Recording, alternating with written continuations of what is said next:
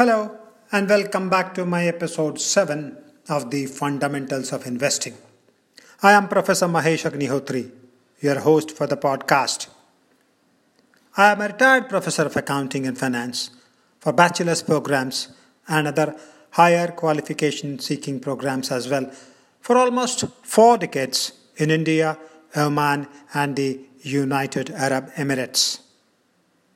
During this period, I taught basic and higher levels of accounting courses and also the principles of finance, the fundamentals of investing, capital markets and institutions, and applied finance in the area of finance. Apart from teaching, I have presented research papers in Asia, Europe, and North America, which includes an international business conference organized by the oldest professional management societies called Society for Advancement of Management, which was established in the year 1910. My interest in stock markets motivates me to write articles and publish episodes on podcast. Some of my other publications include Invest Today for a Better Tomorrow and Why Should Investors Follow Greatman Theory? Both the articles were published in Forbes Middle East in 2016 and 2017, respectively. In episode 6, we had discussed the investing habits of investors. In episode 7, we will discuss the various investing theories which are not free from controversies. You may all agree if I say that the world of investment management is generally complex. Yes, but there are certain investing theories that investors should be aware of to have a greater knowledge, greater understanding of the trading practices. When it comes to investing, let me tell you, there is no shortage of theories on what makes the market stick or what a particular market move means to the investors. There are a number of theories, although controversial as I said earlier. Let us discuss these theories one after the other. The first one is efficient market hypothesis, which is also known as EMH. The second one, 50% principle. Then the third one is greater fool theory. The fourth one, prospect theory. The fifth one is odd lot theory. The sixth one is rational expectations theory. And the last one is short interest theory. While it is useful to know these theories, it is also important to remember that no unified theory can explain the financial world. Before we discuss the efficient market hypothesis theory, let me give some introduction. There are two factions as far as the concept of beating the market is concerned. These factions are split along theoretical lines between the supporters of efficient market theory, and the other one who believe that markets can be beaten. Market can be beaten. But remember, this is only a fundamental slip, split. Efficient market theory says markets cannot be beaten. At the same time, we regularly hear stories of the legendary investors who were able to beat the market successfully over many decades. This includes the greatest investors of all times Warren Buffett, Peter Lynch, and some others as well. But is it really true that professional investors usually fail to beat the market? And does it mean that some that small or average investors shouldn't even make an attempt to beat the market and just put their money in an index fund and uh, then just relax? Having said this, it's time to discuss the first of the controversial theories that is efficient market hypothesis theory. This theory has very few people neutral to the concept. Mostly, some people believe it and others detest it. Let us first understand what is efficient market. Market efficiency refers to the degree to which market prices of stocks reflect all uh, the available and relevant information. If the markets are efficient, then all information is already incorporated into prices, and so there's no way to beat the market because there are no undervalued, no overvalued stocks, no overvalued securities available. So there's no way Uh, investor can beat the market. The theory is offered in three different versions. The first one, weak form. Second, strong form. The another, another one is semi-strong form. Now let us discuss each one one after the other. The weak form suggests that today's stock prices reflect all the data of past prices and that no form of technical analysis can be used to help investors in making trading decisions. Advocates for the weak form of efficiency theory believe that if fundamental analysis is used, undervalued and overvalued stocks can be determined and investors can research companies' financial statements to increase their chances of making higher than market average profits. Then we move to the second one that is semi strong form. The semi strong form of efficiency theory follows the belief that because all information that is public is used in the calculation of a stock's current price, investors cannot utilize either technical or fundamental analysis to gain higher returns in the market. Those who subscribe to this version of the theory believe that only information that is not available readily to the public can help the investors and that can help the investors to boost their returns to a performance level that is above the uh, above that of the general market you can say. Then we move on to the third one that is the strong form of market efficiency. The strong form version of the efficient market hypothesis states that all information both the information available to the public and any information not publicly known is completely accounted for in the stock current stock prices. And there is no type of information that can give an investor an advantage on the market. So whatever is there, it is, it is completely incorporated in the stock prices. Advocates for this degree of the theory suggest that investors cannot make returns on the investments that exceed the normal market returns, regardless of the information retrieved or research conducted, whatever. Having said this, we can also say that the opponents of the efficient market hypothesis point to Warren Buffett and other investors who have consistently beaten the market.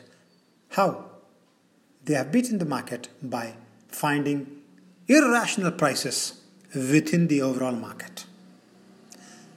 But there's a problem with the efficient market hypothesis theory, and that is as we know that there are different methods for analyzing and valuing stocks, this actually creates some problems for the validity of efficient market hypothesis. For example, if one investor looks for undervalued market opportunities while another evaluates a stock on the basis of its growth potential, these two investors will already have arrived at different assessment of the stock's fair market value. So, one argument against the efficient market hypothesis points out that since investors value stocks differently, it is impossible. It's impossible to determine what a stock should be worth under efficient market. Now we move on to the second investing theory that is 50% principle.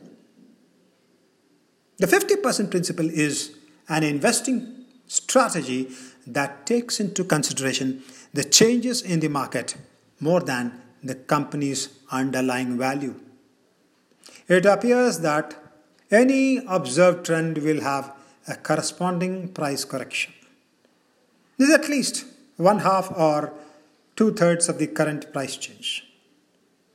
This price change price correction is mostly caused by some nervous investors who want to book profits early on. In other words, the 50% principle theory predicts that an observed trend will undergo a price correction of one half of the one half to two thirds of the change in price. This means that if a stock has been on an upward trend and gain 20%, it will fall back 10% before continuing its rise. This is an extreme example, as most times this rule is applied to short term trends. Then we move on to the third investing theory that is greater fool theory. We know that there are different types of investors and they have different investing styles. The greater fool theory states that you can make money from securities whether they are overvalued or not by selling them to a gullible investor or a greater fool. If one goes by the greater fool theory, an investor will purchase some questionably priced securities without giving any regard, regard to their quality. Then, if this theory holds good, the investor will still be able to quickly sell them off to another greater fool who could also be hoping to flip them quickly. But the question is does it happen? So, the main problem with this theory is that at some point you run out of fools. Then we move on to the fourth investing theory that is the prospect theory. The prospect theory is actually a behavioral model that suggests that people are more fearful of a loss than they are encouraged by a gain. For example, if an individual has a choice of two different prospects, he would pick the one that he thinks he has less chance of ending in a loss rather than the one that offers him the most gain. That is the problem. For example, let me explain it to you. If you offer an investor two investments, number one, that has given a return of 5% each year, and the other one has given a return of, say, 12%, then next year he lost 2.5%, and again a positive return of 6% in the same years three years, three years. The investor will pick the first investment that is the 5% investment. Why? Because he puts an irrational amount of importance on the single loss in the second investment, while ignoring the gains that are of a greater magnitude. Because if you see, the returns were 12% and 6% in the rest of the two years. In fact, both alternatives produce the net total return of 5% after three years. Then we move on to the next theory that is the odd lot theory. The odd lot theory uses the sale of odd lots, that is, small blocks of stocks held by the individual investors as an, as an indicator of when to buy into a stock. Investors following the odd lot theory buy in when small investors sell out. The main assumption is those small investors are usually wrong. The limitation of this theory is that the data does not always provide evidence of this for this theory. The individual investors have the advantage of being more mobile than the big funds and they could react faster upon the alarming situation in the market. Particularly, odd lot sales could sometimes represent a larger sell off than a mistake of the small time investors.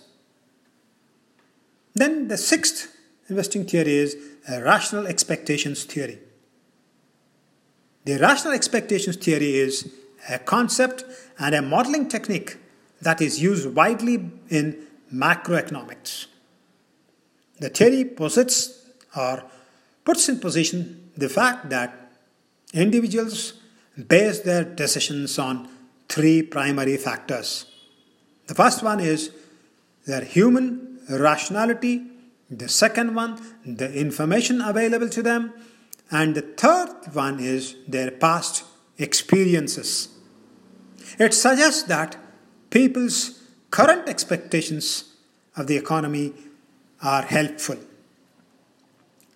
That is, a person will invest, spend, etc., according to what he or she rationally, uh, rationally believes will happen in, in the near future. And uh, by doing so, that person creates a self fulfilling prophecy that helps bring about the future event. And now we move on to the last theory that is the short interest theory. The short interest theory assumes that high short interest is the precursor to a rise in the stock's price and at first glance appears to be unfounded. Common sense suggests that a stock with a high stock short interest, that is, a stock that many investors are short selling, is due for correction. So, these are the seven investing theories which uh, are not free from being criticized by people. They have their own plus points and they have their own minus points as well. Now we move on to some other theory that is a uh, the portfolio theory, that is modern portfolio theory. Let us discuss what is a modern portfolio theory. A modern portfolio theory is an investing model in which investors invest with the motive of taking the minimum level of risk and earning the maximum amount of return for that level of acquired risk. The theory, modern portfolio theory, is a very helpful tool for all the investors as it helps them in choosing different types of investments for the purpose of uh, having a diversification of the investment and then making one portfolio by considering all the investments. Harry Markowitz pioneered this theory in his paper Portfolio Selection, which was published in the Journal of Finance in the year 1952. He was later awarded a Nobel Prize for his work on modern portfolio theory. If you understand, if you want to understand the modern portfolio theory, it is better we also understand the assumptions of the modern portfolio theory. It has six assumptions, although there are more, but let me discuss the six assumptions first. The first one is returns from the assets are distributed normally. The second assumption of the modern portfolio theory is the investors making the investment is rational and will avoid all the unnecessary risk associated with it. The third assumption is investors will give their best in order to maximize the returns for all the unique situations provided. The fourth assumption is all investors have access to the same information. The fifth one is the cost pertaining to the taxes and trading is not considered while making the decisions. And the final assumption is all the investors have the same views on the rate of return expected. Let me tell you that the that given a desired level of expected return, an investor can construct, an investor can make a portfolio with the lowest possible risk. Based on statistical measures such as variance and correlation, an individual's an individual investment's performance is less important than how it impacts the entire portfolio. That is important. Let us see how to calculate the expected return of a portfolio as per the modern portfolio theory. The expected return of the portfolio is calculated as a weighted sum of the individual assets returns. If a portfolio contains four equally weighted assets of say 25%, 25%, 25%, and 25%, with the expected returns of 4, 6, 10, and 14%, the portfolio's expected return would be 4% times 25% plus 6% times again 25% plus 10% again times 25% and finally again 14% times 25% comes to 8.5%. This is the portfolio's expected return. Let us see what are the advantages of the modern portfolio theory. The first one is it helps in evaluating and in managing risks and returns associated with the investments. This is a big advantage.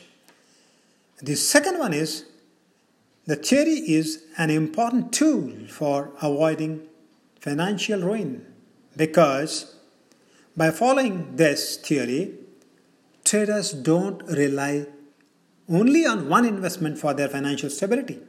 Rather, they diversify their portfolio in order to get the maximum return and that too with minimum risk.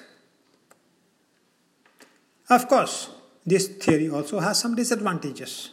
The first one is in the modern portfolio theory, the past performance of the company under consideration is taken, which is uh, never which never provides a guarantee for the result that could arise in future.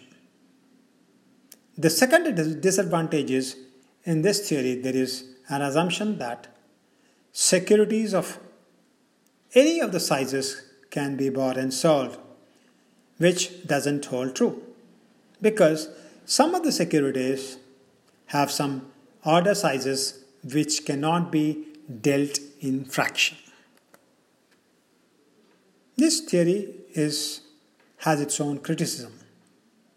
Perhaps the most serious criticism of the modern portfolio theory is that it evaluates portfolios based on variance rather than the downside risk.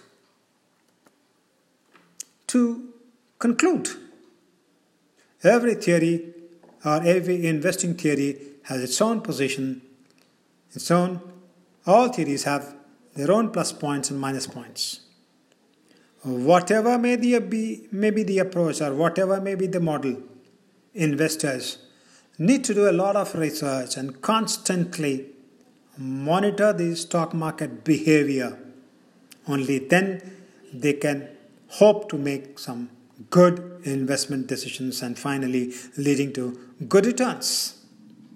A right approach with a right investing process in place needs to be adopted for maximizing their wealth.